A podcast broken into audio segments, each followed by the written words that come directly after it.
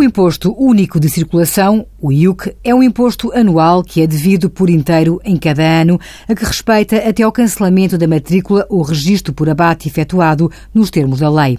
O IUC é, assim, um imposto periódico que representa, enquanto tal, um imposto cujo facto gerador se repete no tempo, gerando sobre o contribuinte a obrigação de pagar o imposto com caráter regular. O fato tributário que gera o imposto é constituído pela propriedade do veículo, tal como atestada pela matrícula ou registro em território nacional. E no caso de veículos não sujeitos a matrícula em Portugal, pela sua permanência em território nacional por um período superior a 183 dias, seguidos ou interpolados em cada ano civil, desde que não sejam veículos de mercadorias de peso bruto igual ou superior a 12 toneladas.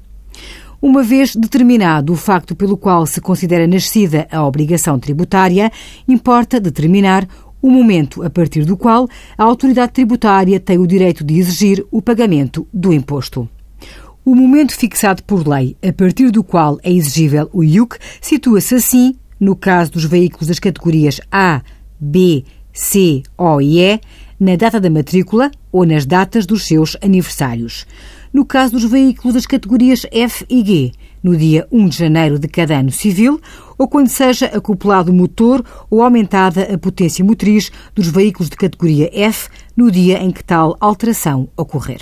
Envie as suas dúvidas para conselhofiscal.tsf.occ.pt.